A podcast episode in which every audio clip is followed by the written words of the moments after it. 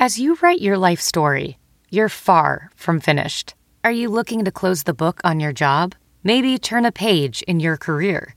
Be continued at the Georgetown University School of Continuing Studies. Our professional master's degrees and certificates are designed to meet you where you are and take you where you want to go. At Georgetown SCS, the learning never stops, and neither do you. Write your next chapter. Be continued at scs.georgetown.edu slash podcast. Across America, BP supports more than 275,000 jobs to keep energy flowing. Jobs like updating turbines at one of our Indiana wind farms and producing more oil and gas with fewer operational emissions in the Gulf of Mexico. It's and, not or. See what doing both means for energy nationwide at bp.com slash investing in America. Professional welder Shayna Ford used VR training developed by ForgeFX to hone her skills as a welder. The more time that you spend practicing it, that's what separates a good welder from a great welder. VR training can help students like Shayna repeatedly practice specific skills. Virtual reality definitely helps because the more muscle memory that you have, the smoother your weld is. Explore more stories like Shayna's at meta.com slash metaverse impact.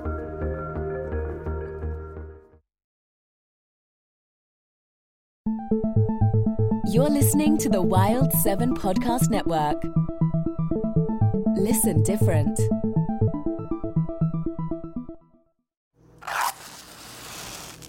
Oh, for a muse of fire that would ascend. It was the best of times. It was the worst of times. Because men groping in the Arctic darkness had found a yellow metal. I expected this reception. All men hate the wretched. If I loved you less, I might be able to talk about it more. Lord, I thought we were through with those Martians. You are now listening to Storyscapes on the Wild 7 Podcast Network.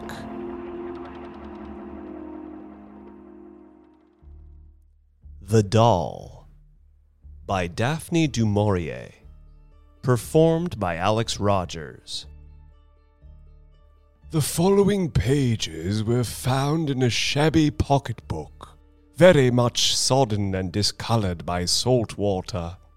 Their owner has never been traced, and the most diligent enquiries have failed to discover his identity. Either the wretched man drowned himself near the spot where he hid his pocketbook, and his body has been lost at sea, or he is still wandering about in the world, trying to forget himself and his tragedy. Some of the pages of his story were so damaged by exposure as to render them completely illegible. Thus, there are many gaps, and much of it seems without sequence, including the abrupt and unsatisfactory termination. Whether the wild improbabilities of the story are true, or whether the whole is but the hysterical product of a diseased mind, we shall never know. The sole reason for publishing these pages is to satisfy the entreaties of many friends who have been interested in my discovery. Signed, Dr. E. Strongman. I want to know if men realize when they are insane. Sometimes I think that my brain cannot hold together. It's filled with too much horror, too great a despair. And there is no one. I have never been so unutterably alone. Why should it help me to write this? Vomit forth the poison in my brain. For I am poisoned. I cannot sleep. I cannot close my eyes without seeing his damned face. If only it had been a dream, something to laugh over, a festered imagination. It's easy enough to laugh. Who wouldn't crack their sides and split their tongues with laughing? Let's laugh till the blood runs from our eyes. There's fun, if you like. It's the emptiness that hurts. The breaking up of everything inside of me. If I could feel, I should have followed her to the ends of the earth, no matter how she pleaded or how she loathed me. I should have taught her what it is to be loved by a man. Yes, a man. And I would have thrown his filthy, battered body from the window, watched him disappear forever, his evil scarlet mouth distorted. It's the hot feeling that has filled me, the utter incapacity to reason. And I'm deceiving myself when I say she would have come to me. I did not follow her because I knew that it was hopeless. She would never have loved me. She will never love any man. Sometimes I can think of it all dispassionately, and I pity her. She misses so much, so much, and no one will ever know the truth. What was her life before I knew her? What is it now? Rebecca. Rebecca. When I think of you with your pale, earnest face, your great, wide, fanatical eyes like a saint, the narrow mouth that hid your teeth, sharp and white as ivory, and your halo of savage hair, electric, dark, uncontrolled. There has never been anyone more beautiful. Who will ever know your heart? Who will ever know your mind? Intense, restrained, and soulless.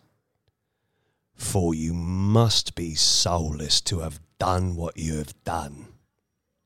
You have that fatal quality of silence, of a tight repression that suggests a hidden fire. Yes, a burning fire unquenchable. What have I not done with you in dreams, Rebecca? You would be fatal to any man. A spark that lights and does not burn itself.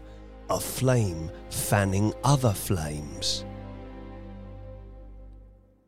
What did I love in you but your indifference? And the suggestions that lay beneath your indifference.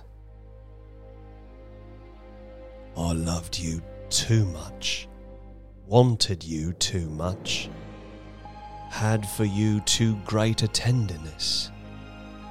Now all of this is like a twisted root in my heart, a deadly poison in my brain. You've made of me a madman.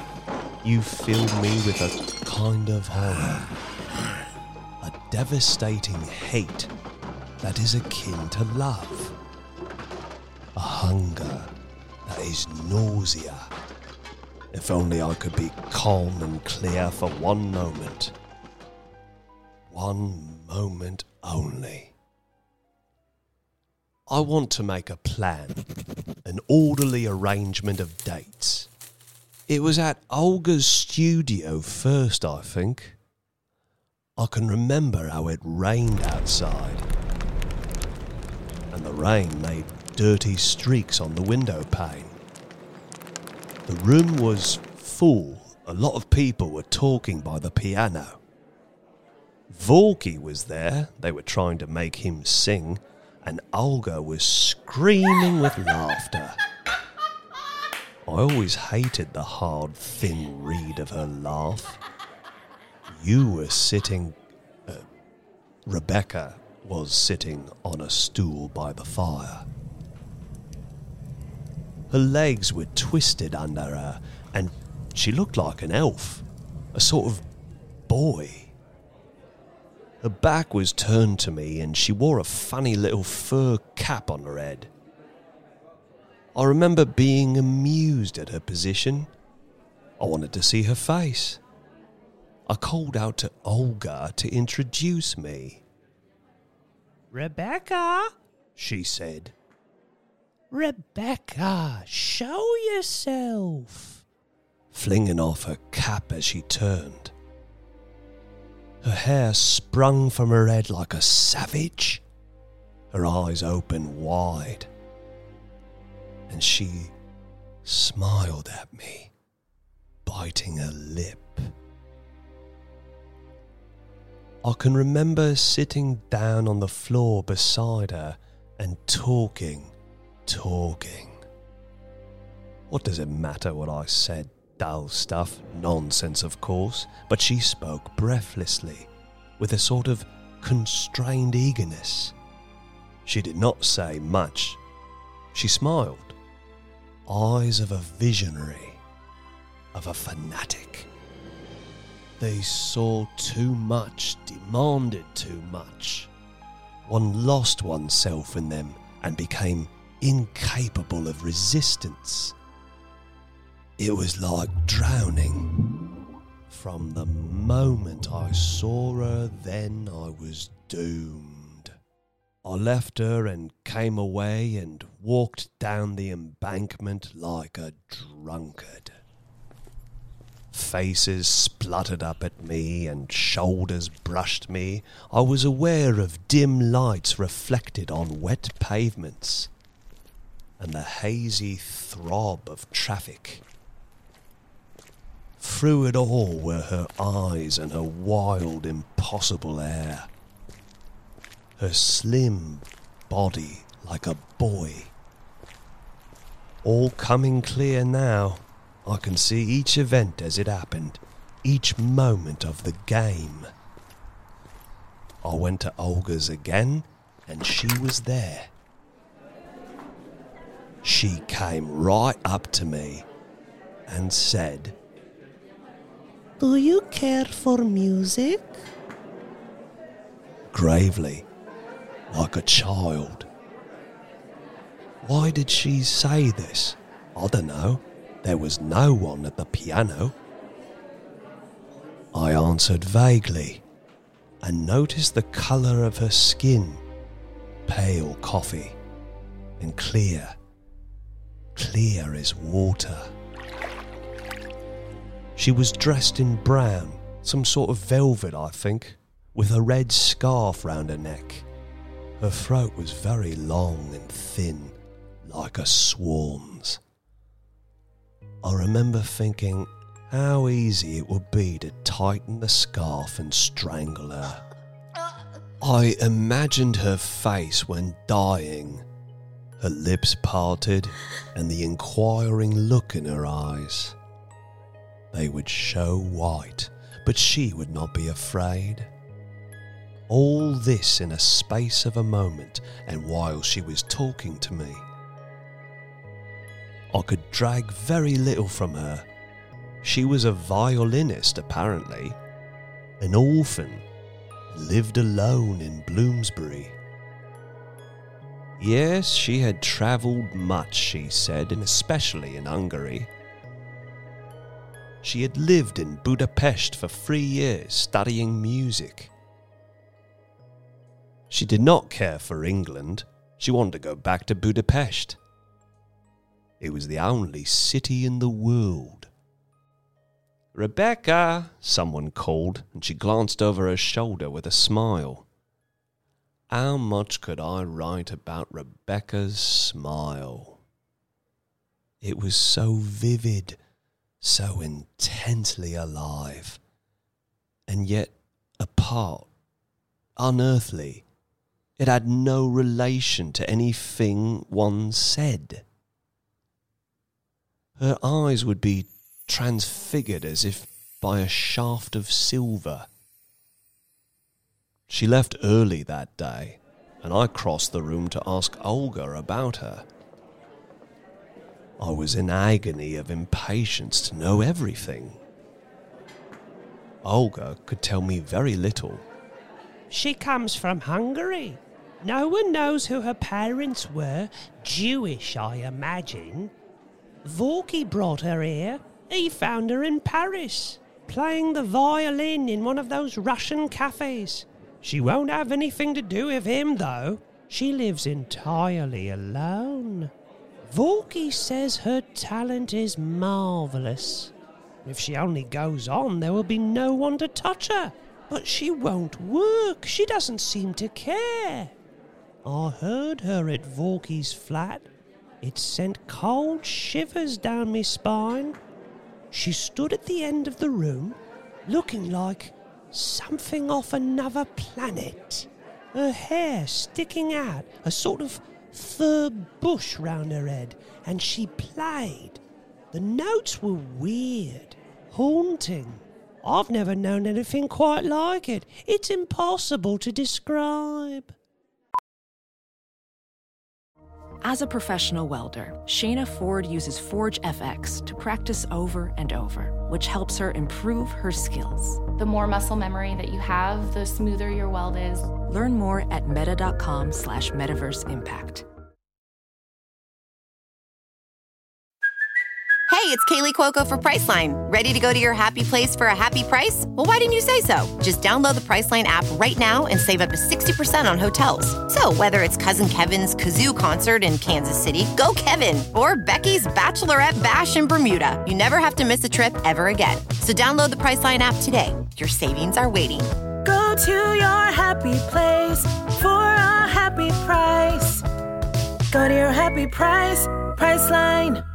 If debit is your go to card, Discover thinks it's time you get rewarded too. So check out Discover Cashback Debit, a game changing checking account with cashback on everyday debit card purchases. That's right, cashback isn't just for credit cards anymore. Whether it's a movie date, flea market find, or midday latte, you can start earning cash back. And did I mention there are no fees, period?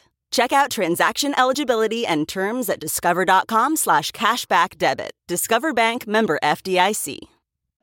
Once again, I left Olga's studio in a dream, with Rebecca's face dancing before my eyes.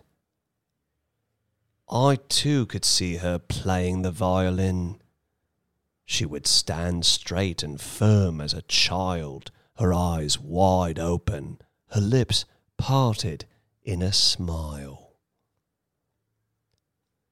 She was to play at Vorky's flat the following evening, and I went to hear her. Olga had not exaggerated with all her palpable, shallow insincerity. I sat like a drugged man, incapable of movement.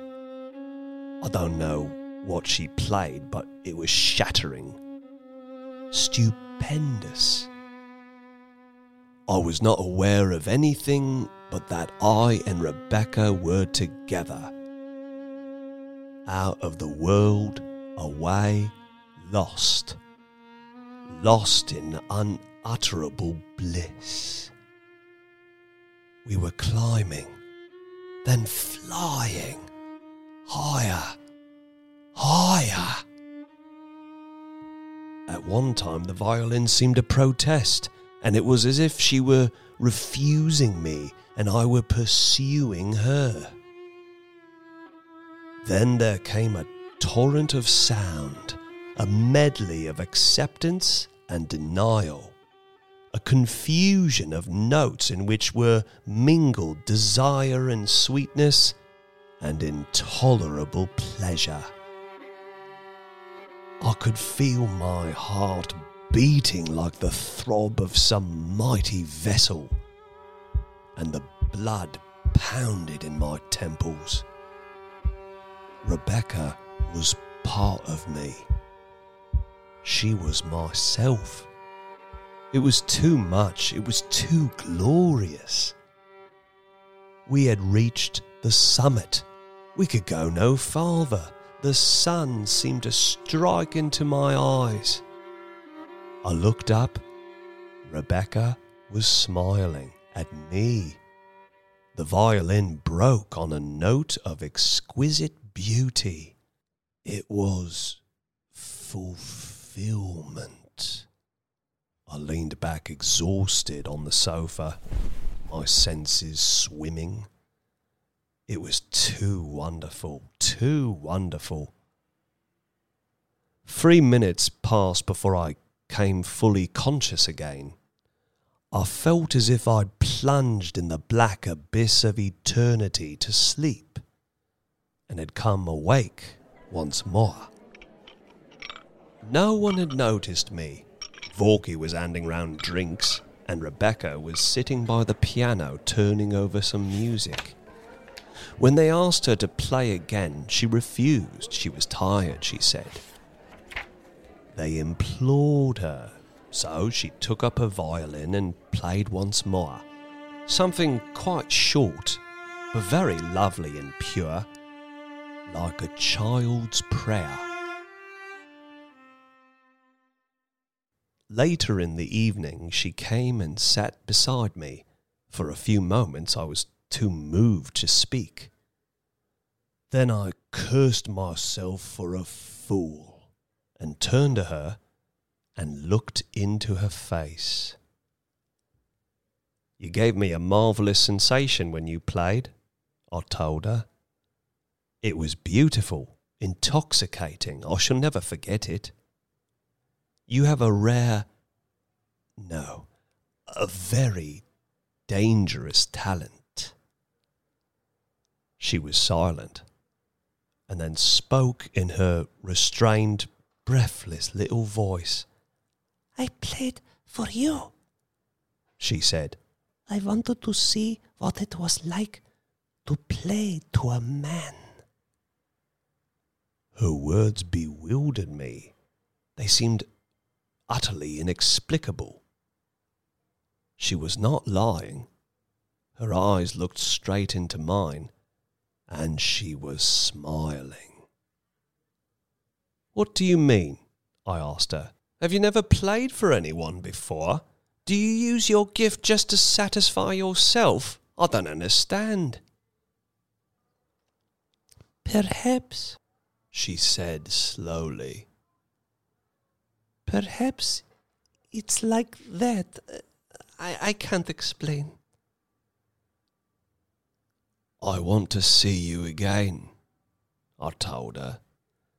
I'd like to come and see you alone, where we can talk, really talk. I've thought about you ever since I saw you in Olga's studio. You knew that, didn't you? That's why you played to me tonight, wasn't it? I wanted to drag the answer from her lips. I wanted to force her to say yes. She shrugged her shoulders. She refused to be definite. It was exasperating. I don't know, she said. I don't know. Then I asked for her address, and she gave it to me. She was busy. She would not be able to see me until the end of the week. The party broke up soon after, and she disappeared. The days that passed seemed interminable.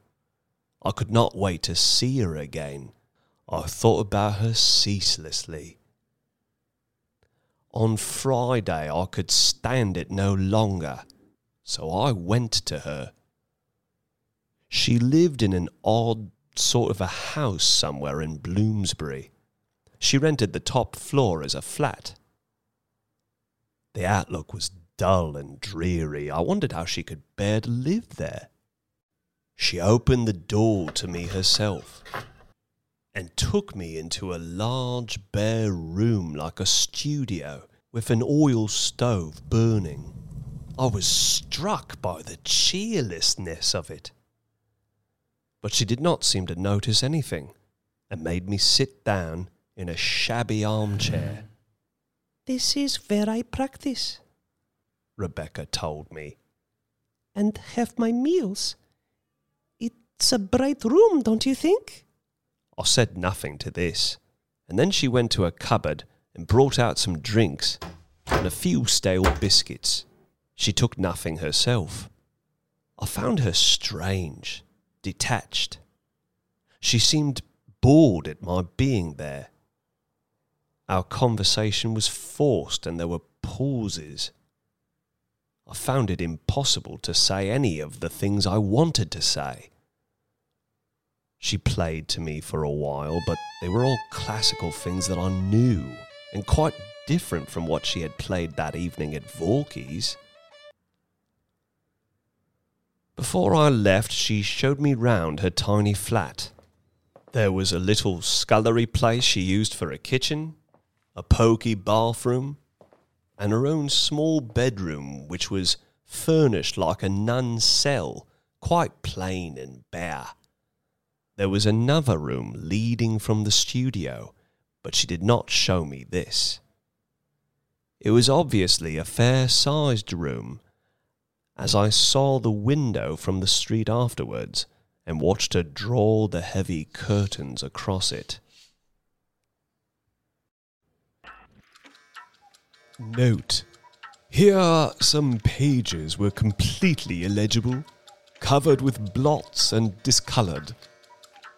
The narrative appears to continue in the middle of a sentence.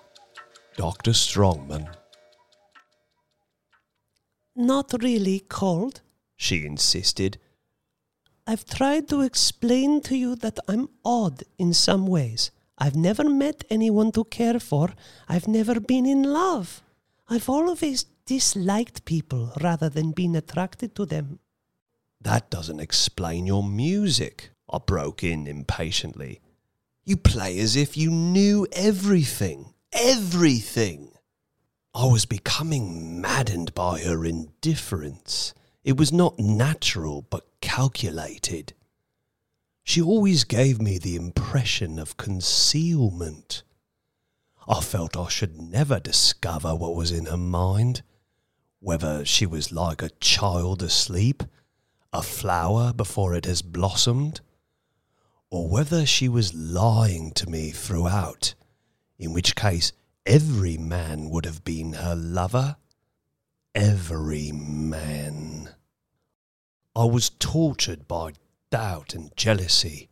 The thought of other men was driving me insane. And she gave me no relief. She would look at me with her great pale eyes, pure as water, until I could swear that she was untouched. A look, a smile, and back would come my torture and my misery. She was impossible. She evaded everything. And yet it was this fatal quality of restraint that tore at me and broke at me, until my love for her became an obsession, a terrible driving force. I asked Olga about her, asked Vorky, asked everyone who knew her. No one could tell me anything, anything. I'm forgetting days and weeks as I write this. Nothing seems to have any sequence for me. It's like rising from the dead.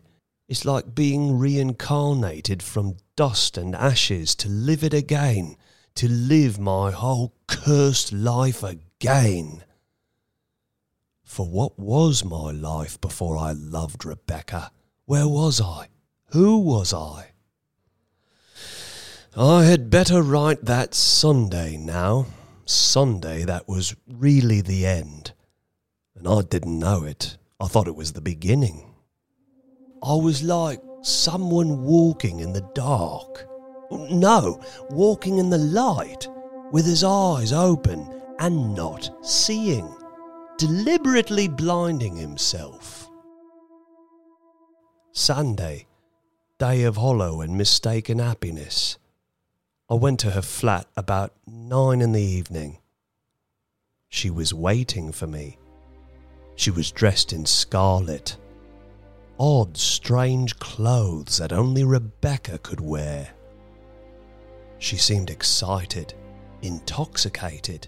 She ran about the room like an elf.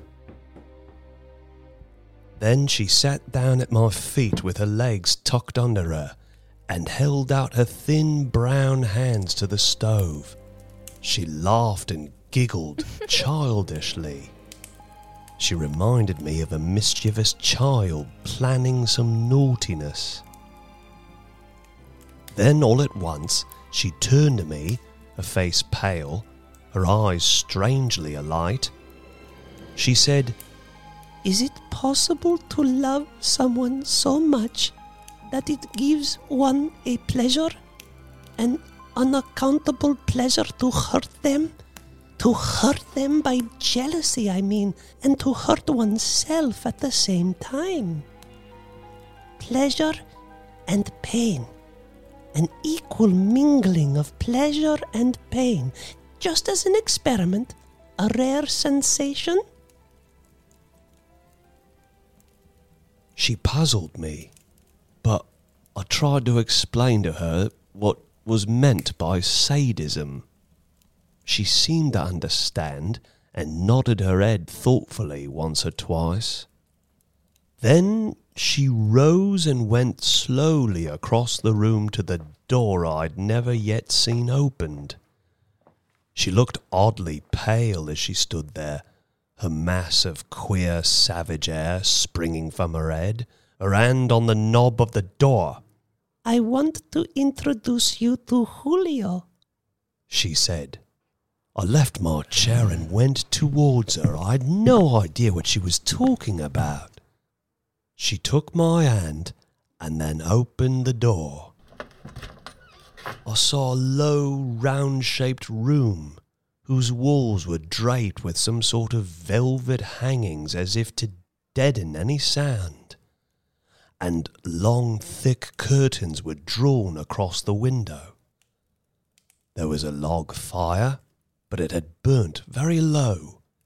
Near the fireplace was a divan covered with cushions thrown anyhow, and the only light came from a small shaded lamp, thus leaving the room in half darkness. CarMax is putting peace of mind back in car shopping by putting you in the driver's seat to find a ride that's right for you. Because at CarMax, we believe you shouldn't just settle for a car, you should love your car. That's why every car we sell is CarMax certified quality so you can be sure with upfront pricing that's the same for every customer. So don't settle. Find love at first drive and start shopping now at CarMax.com. CarMax, the way car buying should be. Whoa, sweet man cave. Thanks. Serious upgrade. How'd you pay for all this? I got a home equity line of credit from Figure. I was approved in five minutes and had funding in five days. Wow, that fast and easy? Yep, the application is 100% online, plus no out of pocket costs, just fast access to the cash you need. How do I get started? Go to figure.com and get that serious upgrade. Figure Lending LLC, DBA Figure, Equal Opportunity Lender, NMLS 1717824. Terms and conditions apply. Visit figure.com for more information. For licensing information, go to www.nmlsconsumeraccess.org. I normally find bras to be so uncomfortable and constricting. But Skims has changed that. You know I love Skims underwear, so I finally tried their bras, and Skims has delivered again.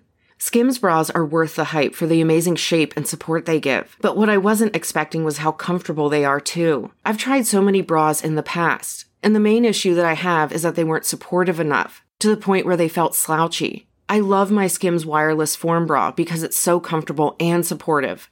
The older I get, the more I care about actually being comfortable in what I wear every day. And with my wireless form bra, I no longer have to sacrifice my comfort for the support I need.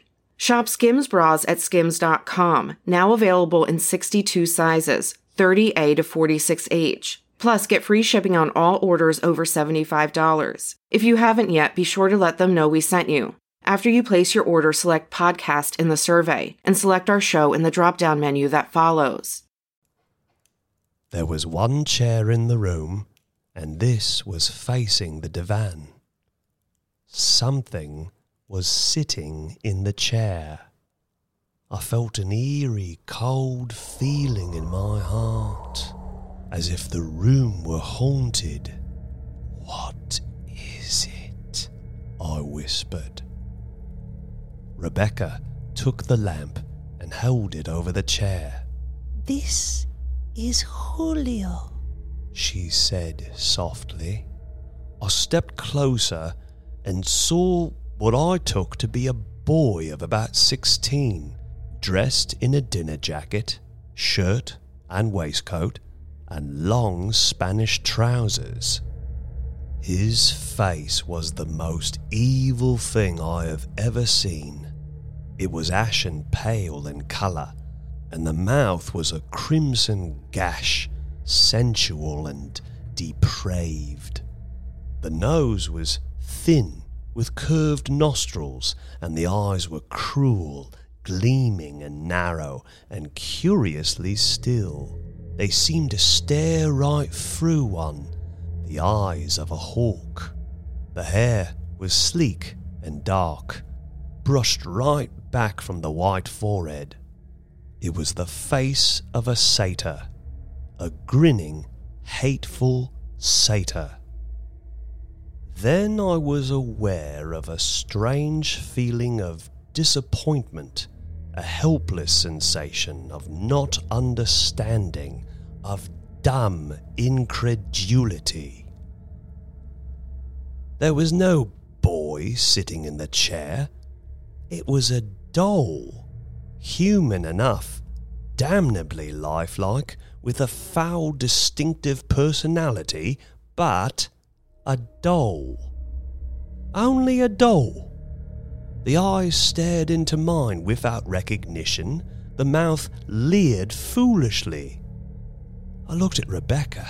She was watching my face. I don't see, I said. What's the point of all this? Where did you get this loathsome toy? Are you having a joke with me? I spoke sharply. I felt uneasy and cold. The next moment, the room was in darkness. She turned out the lamp. I felt her arms around my neck and her mouth upon mine. Now shall I tell you I love you? She whispered. Shall I? A hot wave of something swept over me, and the floor seemed to swing beneath my feet. She clung to me and kissed my throat. I could feel her fingers at the back of my neck. I let her hands wander over my body, and she kissed me again. It was devastating. It was madness. It was like death. I don't know how long we stood there. I don't remember anything words or thoughts or dreams. Only the silence of that dark room, the feeble glow of the fire, the beating of my heart, the singing in my ears. And Rebecca. Rebecca. When and whether hours had passed or years, I cannot tell. When I raised my eyes above her head, I looked straight into his eyes. His damned doll's eyes. They seemed to squint at me and leer. One eyebrow was cocked, and his crimson, treacherous mouth was twisted at the corner. I wanted to leap at it and smash its beastly grinning face, trample on its sordid human body. Was Rebecca mad to keep such a toy? What was her motive? Where had she found it? But she would not answer my questions. Come away, she said, and dragged me from the room, back once more into the hard, glaring light of the bare studio. You must go now, she said breathlessly. It's late. I had forgotten. I tried to take hold of her once more. I wanted to kiss her again and again. She surely did not mean me to go now. Tomorrow, she said impatiently. I promise you, tomorrow, but not at the moment. I'm tired and bewildered, don't you see? Let me alone just for tonight. It's been too strong. I can't realize anything. She stamped her foot with impatience. She looked ill. I saw it was helpless. I took my things and went, and walked, and walked. All night, I think. I watched the dawn break on Hampstead Heath, grey and sunless. Heavy rain fell from a leaden sky. My body was cold, but my brain was on fire. Once more I was certain that Rebecca had lied to me. From the moment she kissed me, I knew that she had lied to me. She had known for five, ten, what matter the number, twenty lovers, and I was not one of them. No, I was not one of them. I found myself near Camden Town. Buses rumbled along the streets. It was still raining. People straggled past me, their figures bent under umbrellas.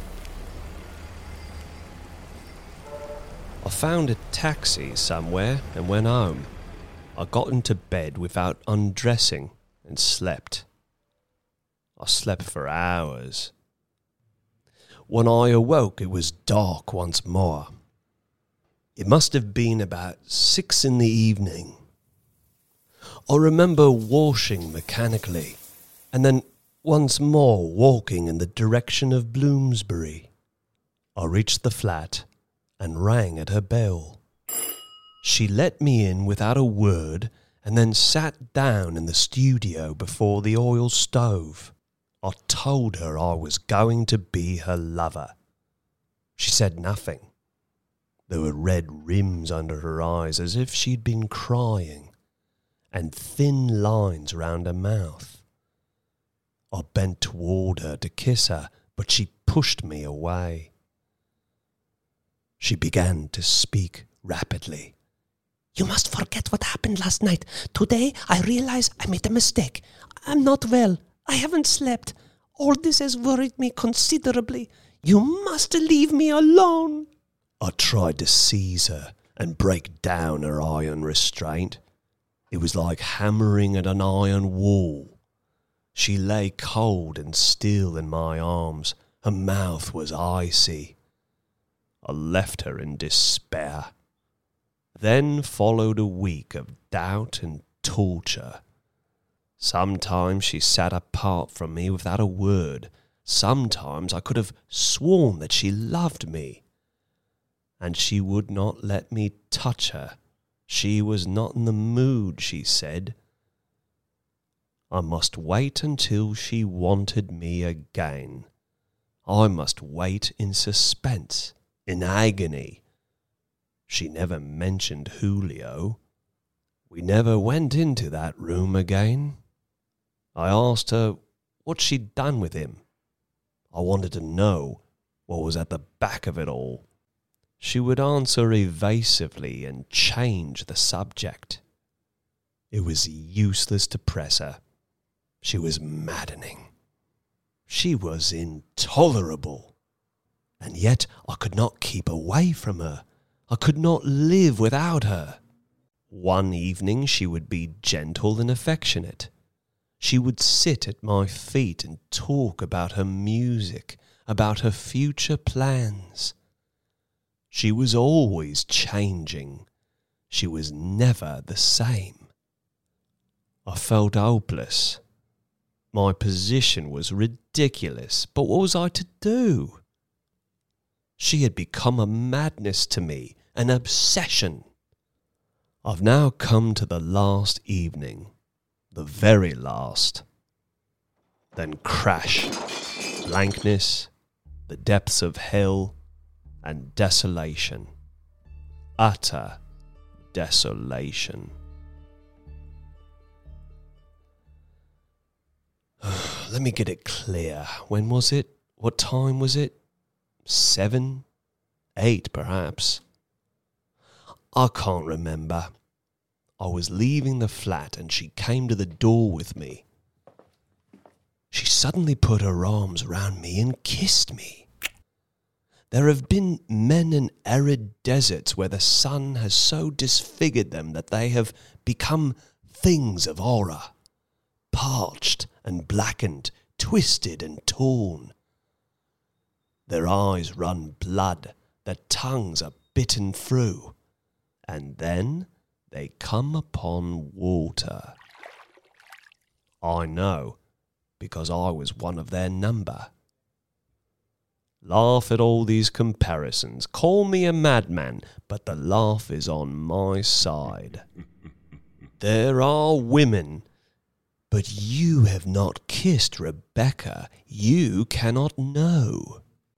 You are a fool asleep. You have never begun to imagine. Note. Much of this seems completely unintelligible, and the quarter page that follows consists of nothing but broken sentences and half formed ideas.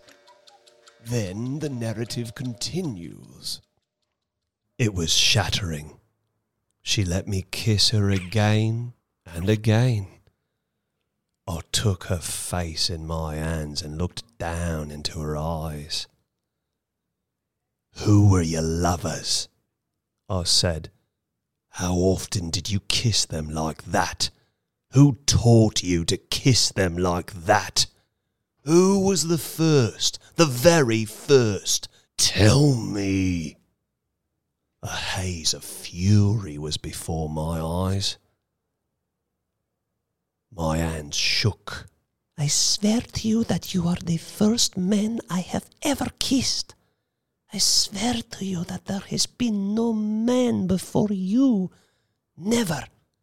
Never. She looked straight at me. Her voice was firm. I saw that she was speaking the truth. Now you must go, she said. Tomorrow you shall come, and then we shall have so much to tell each other, so much. She smiled at me. I saw right through her wall of restraint, right through ice into the flame, the hidden fire. I remember leaving the flat and having dinner somewhere. My head was on fire. I seemed to walk among the gods. It was incredible that Rebecca should love me. It was incredible that I should know such happiness. I wanted to shout. I wanted to chuck myself off a roof.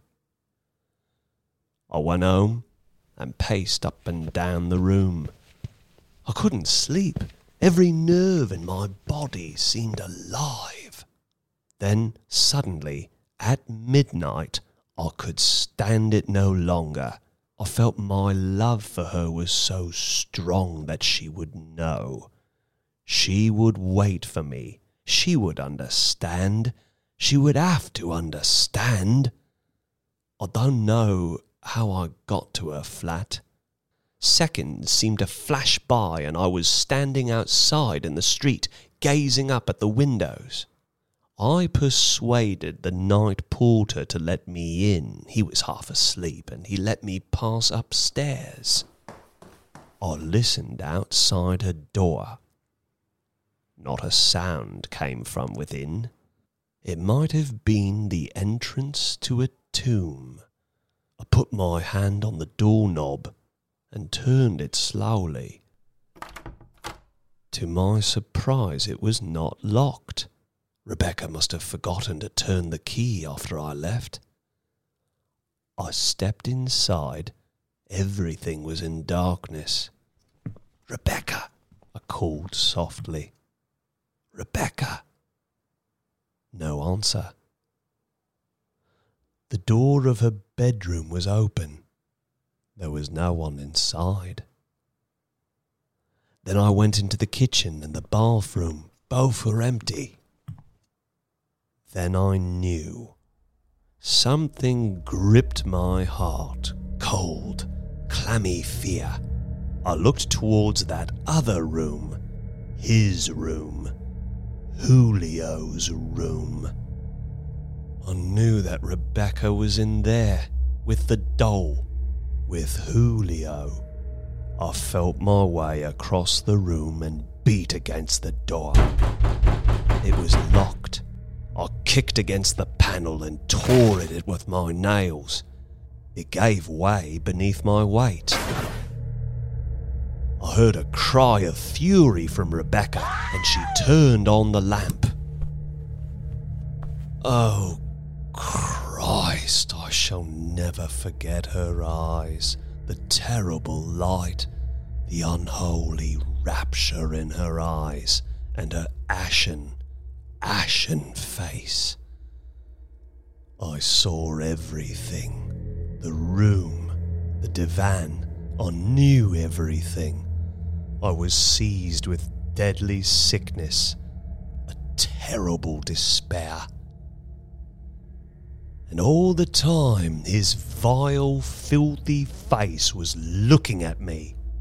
His eyes never left me, staring with a lifeless, glossy immobility. The wet, crimson mouth was sneering. The sleek, dark hair hung in streaks across his cheek. He was a machine. Something worked by screws. He was not alive, not human, but terrible, ghastly. And Rebecca turned to me. Her voice was cold, apart, unearthly. And you expect me to love you. Don't you see that I can't?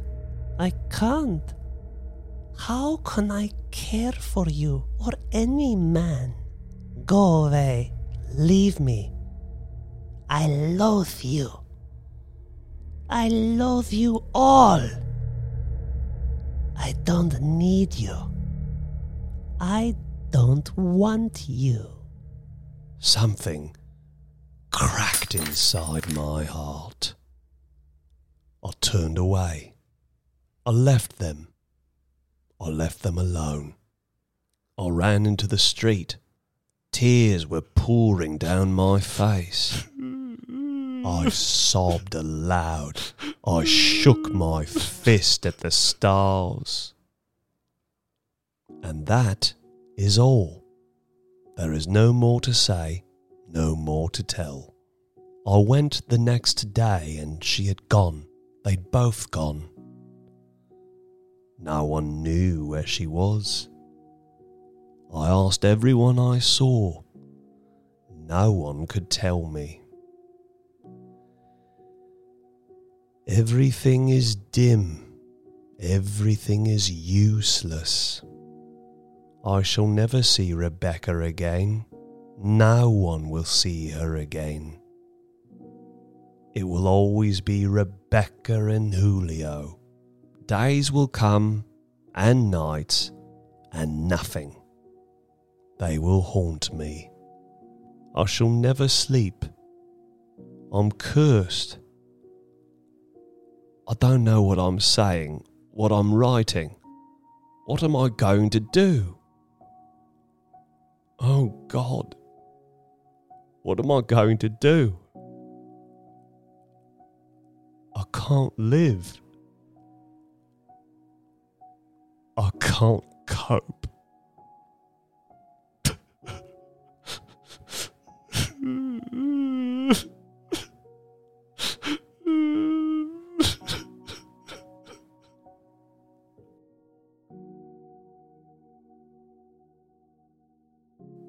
You have been listening to Storyscapes on the Wild 7 Podcast Network.